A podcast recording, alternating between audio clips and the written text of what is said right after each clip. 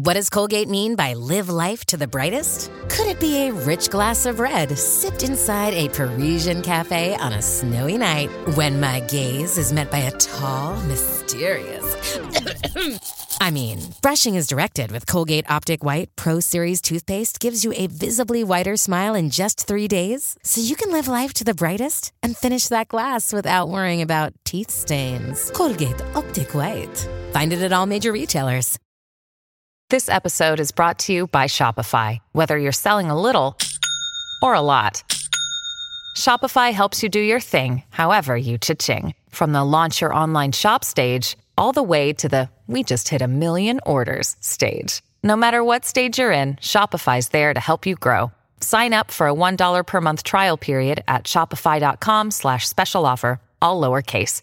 That's shopify.com slash special offer.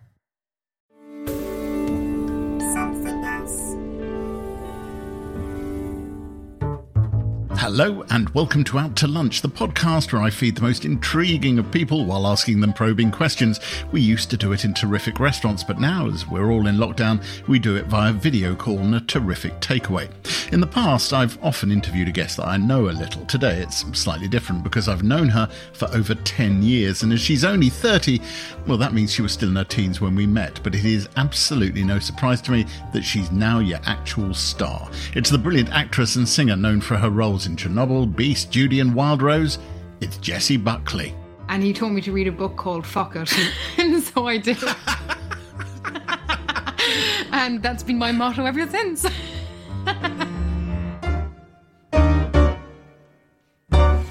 Jessie Buckley, as I live and breathe, what delight to see you. Welcome to Into I'm Lunch. How marvellous. are you? There's a drink in your hand, and I'm suspecting that it's. wh- Well, what have you I got? thought because any you know from our our relationship in, in the in the past, we we've often met over a drink in the Ivy Club, and so I thought it was only right to make a gin and tonic for myself and have a proper dinner. Can we specify that by relationship you mean Oh, yes. our friendship rather? Where am I talking to you? Where are you Uh, right I'm now? currently in my sitting room. My flatmates kindly moved downstairs to the kitchen while I set up um, my culinary experience.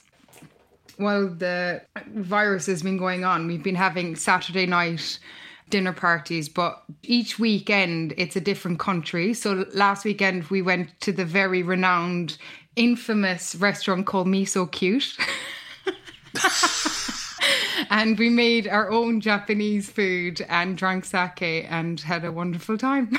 Um, your bike, your your delivery bike is oh, I'd say it's about two and a half, three minutes out. Oh, excellent. So you know. I'm so excited. I feel like it's Christmas. These you are know, small been- it's small pleasures during this difficult time.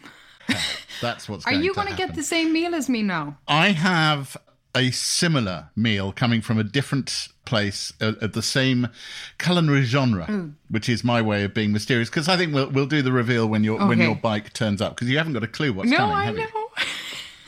So you do actually like your food. The fact that uh, we, I mean, we we have eaten things in each other's company before randomly. I think. Do you know what? I have been thinking about the most random thing that I love you the most for of what you ate in my company. Yeah, go on. I think I just moved to London and you got popcorn ice cream at the Ivy, which was kind of like the most exotic thing that A I'd ever seen. And you were so in love with it that I was in love with it.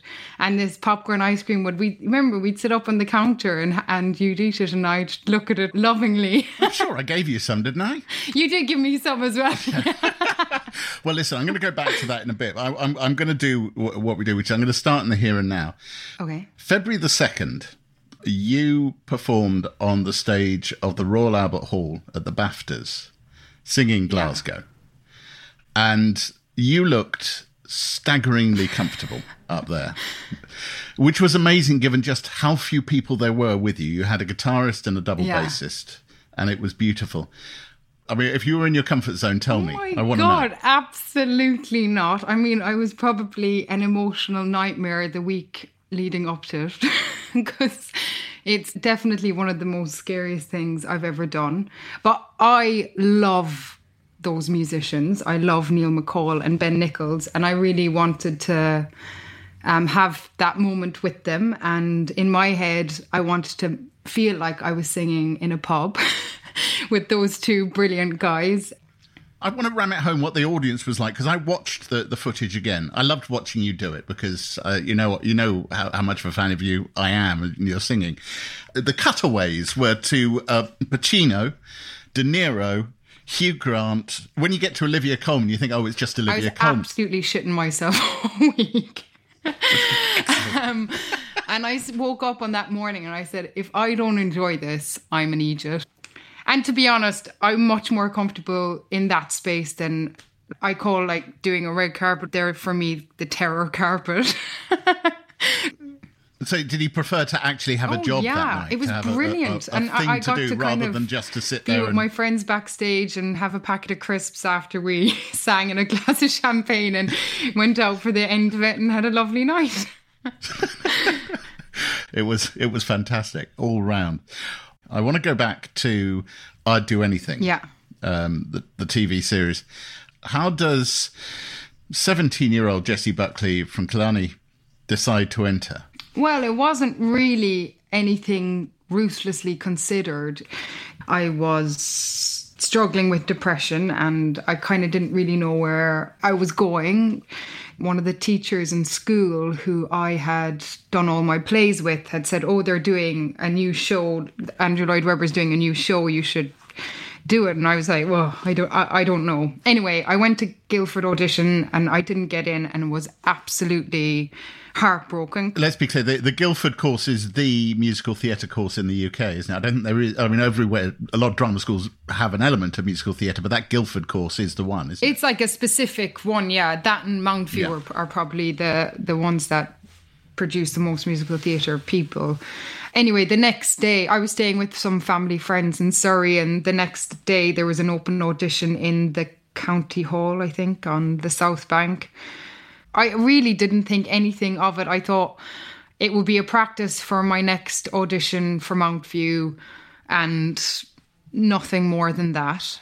Yeah, I should say that the judges were Andrew Lloyd Webber, Cameron Mackintosh. Was John Barrowman on that Yeah, one? Yeah, he Or was, yeah. not? This was a talent show uh, in which they were going to cast someone to play Nancy in a stage production of Oliver. And it finished with you and Jodie Prenger having to sing um, As Long as He Needs Me against each other. Uh, both of you sang the same song, as I recall. Is that Yeah, right? Yeah. And then you lost. Um, Not quite. and Lloyd Webber and, and yeah, no, well, you know, Lloyd Webber and Mackintosh both made it very clear that they were extremely disappointed. In retrospect, and then we'll move on. Was it a brilliant thing that you didn't actually win? in hindsight, it, it it's part of my story, and that's that's brilliant. Oh, I think somebody's knocking. Okay, go for it. So, uh, do you like Vietnamese food? I love Vietnamese food. I really Brilliant. love So, Vietnamese food. So I have got you a takeaway from Cây Tre over there in Shoreditch um, because there's a lot of little Vietnamese restaurants up that way. And so you've got a green papaya salad with a vinaigrette, roasted peanuts, and marjoram. These are your starters. Delicious. And we're stocking your fridge, basically. Summer rolls of prawns, daikon, and, and Vietnamese herbs, and some salt and pepper prawn. Ooh. So I've got a takeaway from a place called Banh Banh, uh, which is down here near me. There's two branches, one in Brixton, one in Peckham. They've just reopened the Peckham one for takeaway. And going on what I've got, I, I would heartily recommend it, which I think is actually what I'm supposed to do as a job, recommend restaurants, isn't it? I've got a papaya salad, mine with prawns, topped with peanuts and crispy shallots and some little crackers, which is looking rather gorgeous, I have to say. And some ground beef in betel leaves and some sticky chicken wings. So you you come out the back of I Do Anything. Yeah. You get cast in A Little Night Music, directed by Trevor Nunn. Yeah. So the way we met, to put it on the record, it then transfers to the West End. Yeah. Uh, in the spring of 2009. Um, I looked up the date, so you were still 19. And when um, the casts are in their, their plays, they get extended membership to the Ivy Club. Yeah. I need to set the scene for this. The Ivy Club is a an appalling members club full of awful people but brilliant cocktails. Above the Ivy, this is a very nice place. I, I was a member for ten years. I'm not sure if I am anymore, but anyway, because it's closed in the current circumstances. And Joe Thompson and I had been at university together 35 years ago, and he was the man responsible for getting me into music um, and playing live and gigging and all of that. So you come in, and Joe loves playing with singers. Yeah. And sometimes it just passes by, and then sometimes it stops the room. Do you remember? Yeah. Well, first of all, like I felt like I was in the Great Gatsby in my head, you know. Like it was a kind of extraordinary. I think the Ivy Club had just opened, and there was kind of a firework of energy in that place where people would like get up, or you'd have like opera singers one night, and people from The music scene was very, very serious, very important, Uh, and they were top musicians. yeah, yeah, yeah, or dancers. Or like, I remember there would be nights where the whole kind of room, people would be on tables singing cabaret all together, and twinkles be like flying or whatever. Um, A twinkle being a champagne cocktail with vodka and elderflower cordial. and absolutely lethal and completely delicious. and I would say the same for Joe is that Joe introduced me to music in a different way to what I'd experienced before. Um, and I remember the that first night when I did sing to him. Afterwards, it was about one o'clock or whatever, and he came out and he little, his little card, and he was like, "Oh, I'd really like to like keep singing with you." And from then on in, we went on a really, like, really important, special musical journey at that point of my life, and I owe him a lot. The thing I didn't realise, and I'm ashamed of this, is that you have grade eight in piano. Yeah, don't be ashamed. I, I can play those grade eight pieces well. I can't play anything else very well. But it's not the only instrument you play, is it? Well, mom's a harpist and a singer, so we grew up with a lot of music in our house. And so I played the harp and was in the Glen Eagle Marching Band, which was the social suicidal point of my life. Where I would walk. You were I in a would mar- marching I was in the Glen Eagle Marching Band, and every Sunday I was with my clarinet with some form of ligature or apparatus missing, march around the car parks in Killarney with a stand by. No, no, no. Please laugh. It is incredibly laughable. I think I would be forever grateful for my parents for giving us the gift that they would just give us experiences and uh, an energy to go into things wholeheartedly and, you know, no, no kind of pressure of a long term thing, but just pure joy of experience. How are your summer rolls from Cây Tre? Oh, me. Oh, the summer rolls were absolutely delicious. And I, I'm a very big fan of peanuts, any kind of nut, nut situation added into food. I really like crunchy things as well. So There's lots of good crunchy things. there's a lot of crunchiness Um, going on. I mean, at that time, it was all, you know, we are, we are going back almost 10 years now. In fact, I think we probably are. From the outside, it was all going brilliantly. You had acquired an agent, Kate Winslet's agent. You were gigging, you'd done some shows, you were being seen. And I remember sitting next to you at the bar at the Ivy and saying, So, what, what's the plan? What are you going to do? And you said, I'm going to go to RADA. and I, I kind of sat back and said, What? What you said back was, I want to be 20. Yeah. It, it seemed an extraordinary thing, an incredibly mature thing as well to do, to step away and say, "This has all gone brilliantly, and now I'm going to go and get trained." What, what was it, what was in your head? It wasn't surely just about hanging around with people your own age. I wanted to be part of a community of people who were my own age and I wanted to read lots. I, I felt like I had a peripheral, raw feeling regards to working and my industry and that rawness was incredibly useful, but I also felt a bit naive to, you know, and that I needed to spend some time to get A, to know myself, but also get to know myself enough so that I had an idea about how I could add something into the world that I loved, which was unique to me, and nurture that. Was it not slightly odd that you'd already, you know, performed? You'd been in the West End. Were the tutors willing to accept the experience you'd had, or did they try to put you back in your Yeah, box? they some did and some didn't. There were some brilliant, brilliant teachers there, like John Paskitza, who was my acting coach, was incredibly fantastic, like amazing. You know, I had had some financial help from this uh, beautiful friend of mine called Tony throughout RADA, but I also had been working since I was 17, so I had a certain sense of responsibility to like earn money so that I could just live in London. So I did work in my holidays so that I could kind of fund what were you doing? I was gigging. At a certain point, people in RADA didn't like that. Um, and I did get a firm rap on the knuckles. And you basically got told to stop gigging, didn't you?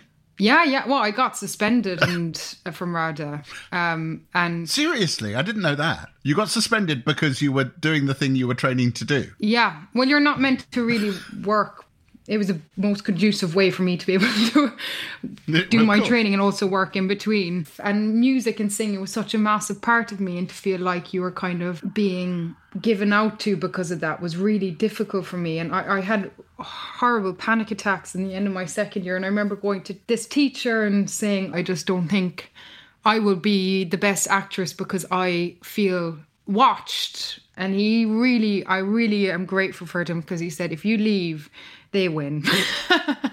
and uh, and he told me to read a book called Fuck It. and so I did. and that's been my motto ever since.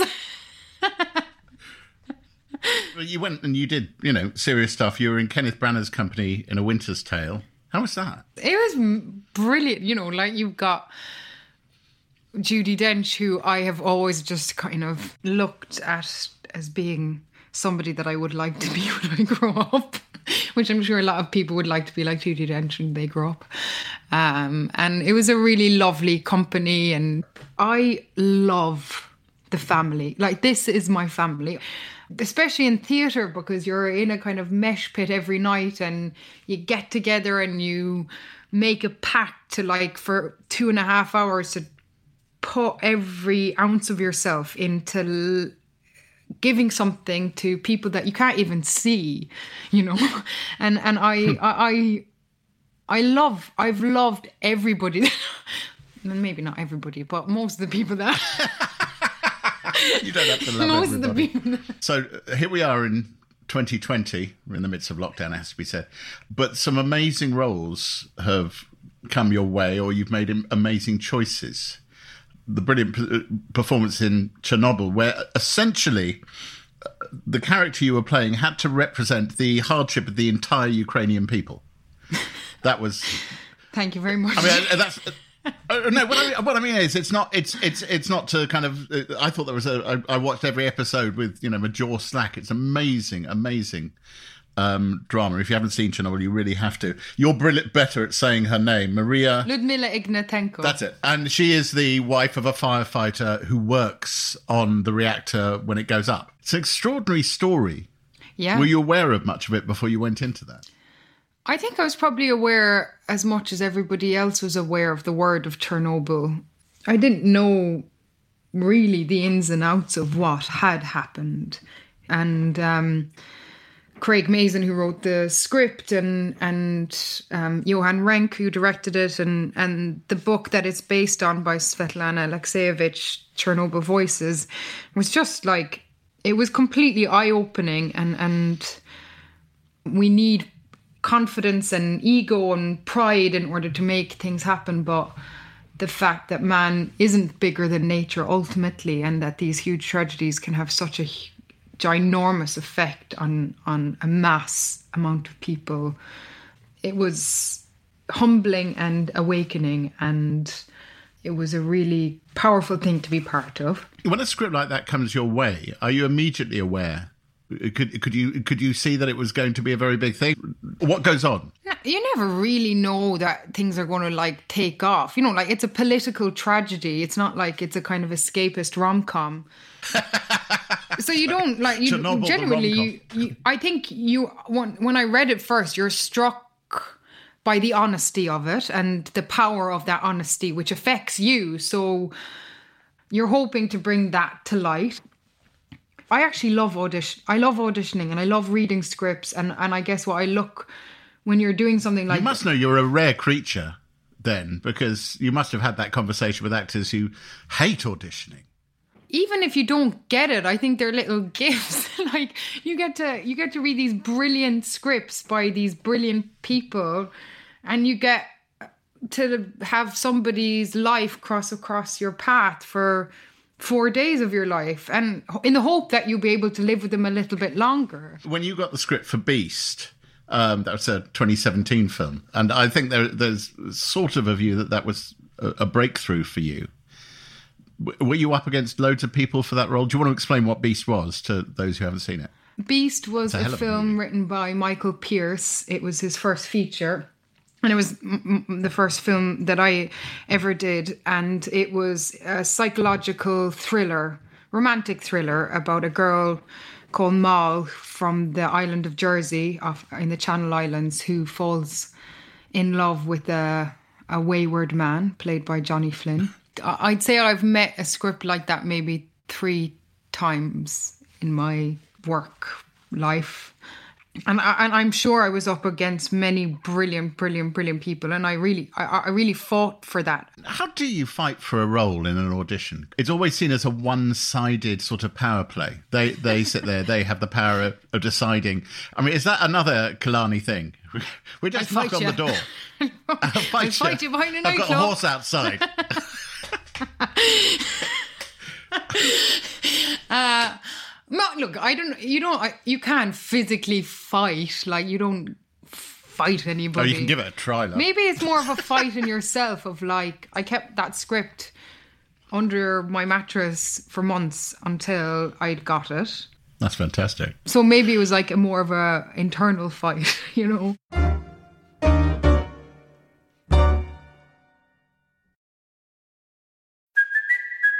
Kaley Cuoco for Priceline. Ready to go to your happy place for a happy price? Well, why didn't you say so? Just download the Priceline app right now and save up to 60% on hotels. So, whether it's Cousin Kevin's Kazoo concert in Kansas City, go Kevin, or Becky's Bachelorette Bash in Bermuda, you never have to miss a trip ever again. So, download the Priceline app today. Your savings are waiting. Go to your happy place for a happy price. Go to your happy price, Priceline. Do you ever wonder how celebrities order food? Like, is Sarah Paulson a Diet Coke or a regular Coke girlie? Some peasant coke? No. Or how does Sofia Vergara order a pizza? No, no, no tomatoes. I cannot eat tomatoes. Tomatoes? Yes. Are you cool with mushrooms? Not really. If these are the details you need, and I know you do, I have the podcast for you. I'm Jesse Tyler Ferguson, and on my podcast, Dinners on Me, I take some notable friends of mine out to dinners in Los Angeles and New York City. Listen wherever you get your podcasts. That thing was delicious. Do you want to move on to another dish? Yeah. I'll tell you what the the other two you've got. I'm just basically trying to feed you. Um, you have got there's some wok fried egg noodles with mixed seafood, Oh yeah. and there's some Vietnamese caramelized braised catfish Oh, catfish. fish sauce and pepper. In front of me, I've got thick tapioca and rice flour noodles tossed with herbs, bean sprouts, and tofu mix, drenched in a coconut cream dressing, which is vegan. From that's from Banh Banh. I've got nice mushrooms and squid, green things, chili. Well, we like those. We like those. They always add to the gaiety of nations. You know, when you're looking at somebody's life from the outside, you only see the roles they get. Uh, there must have been some you didn't get. Oh yeah, Along the way. I think there's been certain points where I was gutted. Like uh, there's one, yeah, where at the time I was gutted, but I don't know. You're going to tell us what? Or are you going to bury the pain? I was auditioning for Janis Joplin and Oh, I hadn't really met her fully. Like I had listened kind of to her music, but I hadn't really, and it didn't. It just didn't work out, and and. But I that was sad me about pain, that. actually. I was very sad about that. So am I. You would have been an absolutely astonishing Janis Joplin. I mean, th- there's been lots of there's been lots of stuff that you've done, and it's um, obviously War and Peace. I think was possibly the moment when a lot of television audiences in the UK got to see you do your thing. There was a moment when I stopped in a tube station, and there was a poster for Wild Rose with you, about five feet, you know, top to bottom, and it was the least surprising moment uh, from the moment from the moment I met you. I, you know, it was just oh right, it's finally happened. That role does seem like it, it could have been written for you. For anybody who's uh, not had the good taste to see this movie, it's about a, Gla- a young Glaswegian woman who loves country and wants to be a country singing star. We meet her as she's coming out of prison in Glasgow. Her kids are being brought up by her, her own mum, played by Julie Walters. Julie Walters. I know. Uh, and it is a It's a brilliant movie. I, I, I was, and I think you were, a little surprised to see you embrace country in the way you did. Yeah, yeah. Um, I mean, I, I, to be honest, I didn't like country music at all before I started the film. But I think I'd only heard a certain version of it, and then the musicians that I had worked with on the film. And before we started shooting, we kind of bottle up to this shed in North London and sit, and I kind of learnt it there amongst them with through Emmylou Harris and Bonnie Raitt and um, Dolly, of of of course, um, and Hank Williams and John Prine, and they introduced me to the stories of country music mostly. When it comes to getting on top of an accent like that, how much work did you have to do? Did you do the full method thing of going and living in Glasgow and trying to pr- pass yourself off? Yeah, about a month before I started filming, I kind of based myself in Glasgow. And we would meet up and walk around, and I'd speak Glaswegian and go into certain coffee shops and try and get away with buying a pint of milk or whatever, coffee in Glaswegian. Did anybody pull you up on it when you went into the coffee shops to try and get a pint of milk? If they did, I probably was too nervous that they might. that I probably didn't give them a chance to. um, but no, they didn't. What was it like being on set with Julie Walters? Oh, like just bloody glorious. but she's really like down to earth and she's just there with you, you know. There's no like airs or graces and wants to make each scene as alive as possible, but also up for a laugh and a cup of tea and a packet of, a packet of crisps, which is the most important thing on a set. A packet of crisps. Well, no, maybe not crisps. There's just endless biscuits. There's endless biscuits and tea. I drink more tea and coffee on a set than I ever do anywhere else in my life. Now you you've um, we can say now that you've been in Chicago shooting Fargo, Yeah. the series, haven't you? And that pretty much was what you were taken off when this whole crisis happened. How long had you been out there for? We were communicating when you were in Chicago. I was out there nearly six months. Yeah. Bloody hell! Yeah. How do you take to that? Because you are someone I, I know you're someone who you're very close to your family. You're close to your mates. Yeah. Is that tricky? It is hard. Chicago's hard during the winter as well. It's very cold. Oh yeah, it's a bloody cold city. It's beautiful and has like an amazing history and music and food. Like the food there was brilliant. Um but it's a quite a like it's it's a bit like a Glasgow of New of America, you know. It's it's an industrial city. I think I've realized that I really love and need nature. or your friends, your family or your fella or whatever. It's it's it's hard, yeah. Um, because when when you did come back because of COVID, you that you went back to Killarney. You sent me photographs of the hills. I mean, absolutely extraordinary. West of Ireland. It was the first time I've been home since I left. I was home for like six weeks. Um, Oh, but seriously, since since you left to do uh, do anything? yeah, yeah, I haven't been home for that long, for that long length And of you've got, time. is it two sisters or 2 I've got sisters three and a younger sisters and a brother. Yeah, Blimey. and we live like Killarney, where I live, is completely magical, and I, I I love London, and I consider London my home now. Um, but Ireland and the nature and the wildness of it is in my heart, and I really, really miss that. And I think I there's part of me that's probably looking for that. But I think I've just got used to you. You do have to adapt all the time to different cities or cultures or characters or parts. You know, which I love. I think that would be my greatest fear if I was like in a very stable circumstance. that would fill me with utter dread. That might be the worst thing God that could ever us. happen to me. By the way, have you um, got to the catfish yet? yeah. The, the, I'm, I'm making my it? way through this quite quickly and in, in with huge enjoyment. well, I wasn't expecting any restraint. I'll be honest. Um, we haven't talked about Judy at all. So in Judy, you played late career Judy Garland's assistant Yeah. to Renée Zellweger. What? How was that experience? I think I grew up uh, like lots of people. I feel like Judy Garland was the red curtains that I looked behind into this world and one of the first films I ever saw was Meet Me in St. Louis that my dad brought back, and and at different points she's just been this pillar of of what this whole thing is to me. So it was, and to see Renee be that and and be part of that was completely. It, it felt like a, a kind of a full circle, um, in in lots of ways. You know how to get inside those songs.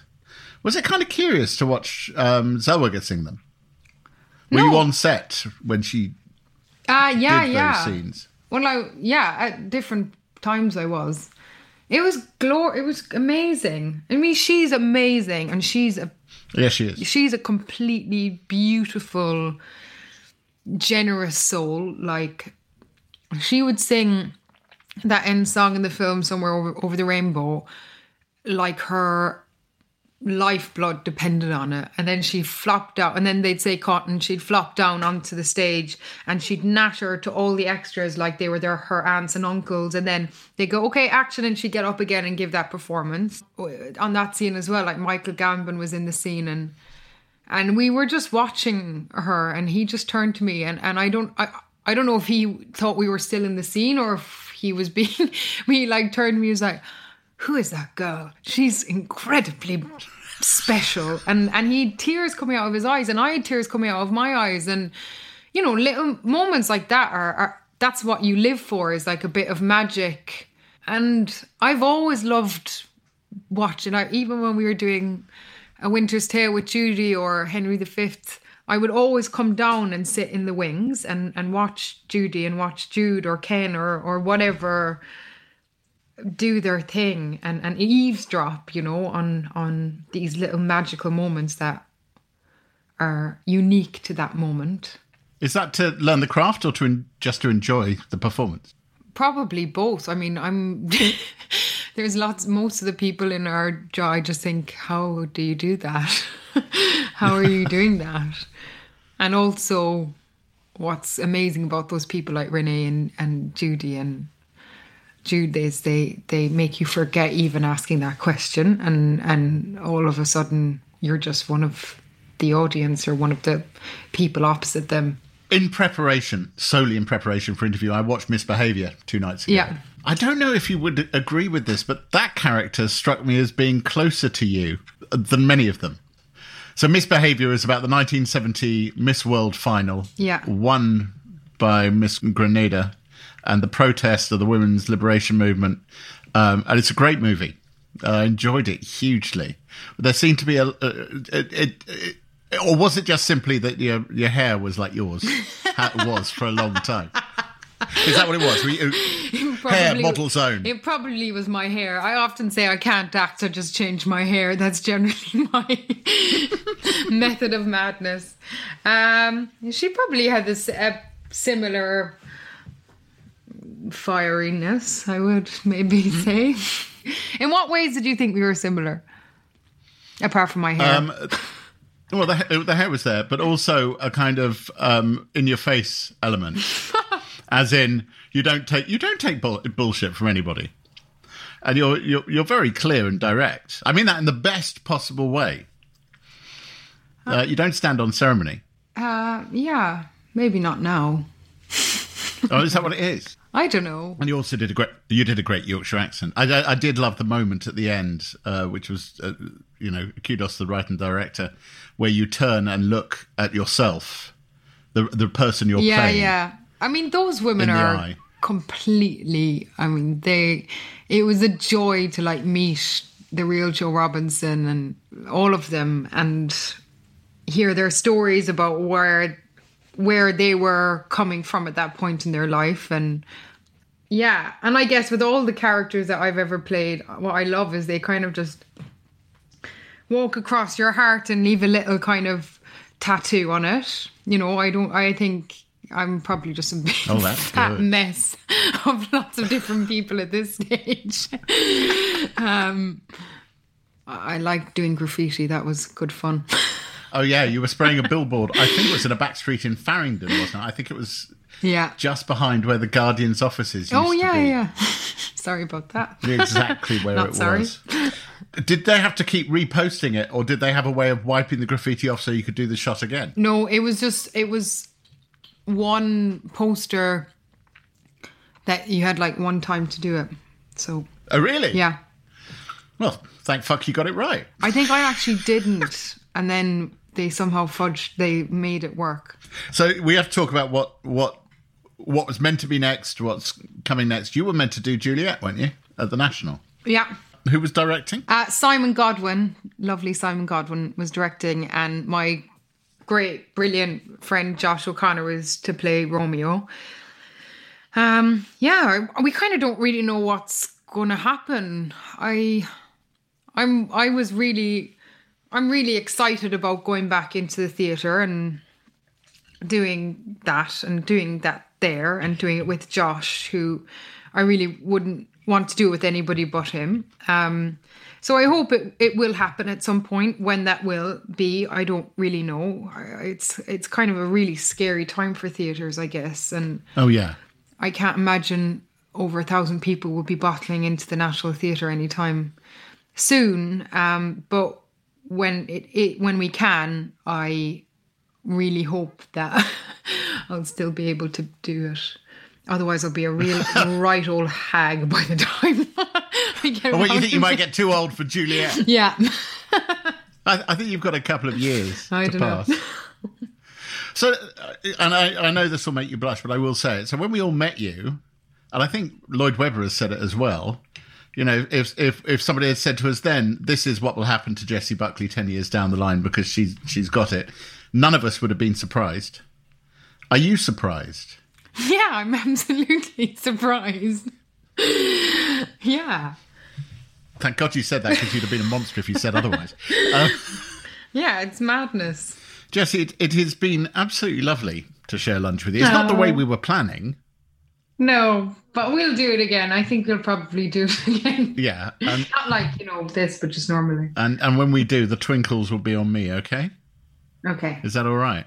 Um, Yeah, I'll buy you twinkle. all right then. Um, so all that remains is for me to say, Jessie Buckley, thank you for staying in for lunch with me. It's been an absolute joy. As I have to say, I knew it would be. I was really looking forward to this as an old, loving friend of yours. And I hope we have more out to lunch in lunches again. That's brilliant. Could you read the script one more time? And this time, if you can. There is nothing like catching up with an old friend over a cracking lunch, which is exactly what that was. And if you live in London and want to try the food we had for yourself, Jessie's Vietnamese lunch came from Cây Tre in Shoreditch, and mine came from Banh Banh in Peckham, and both are available via Deliveroo. And if you're hungry for more, there are lots of other episodes, including from series one and two of Out to Lunch, wherever you get your podcasts. And if you could manage a, I don't know, a five star review as well, well, that would just be perfect. Out to Lunch is a Something Else and Jay Rayner production. The music was written, arranged, and performed by me, Jay Rayner, and Robert Rickenberg. The mix engineer was Josh Gibbs. The assistant producer was Jemima Rathbone. The producer is Selena Ream, and the executive producer is Darby Doris. Additional production is from Steve Ackerman. Next time, it's Manchester United and England football star turned TV pundit and businessman.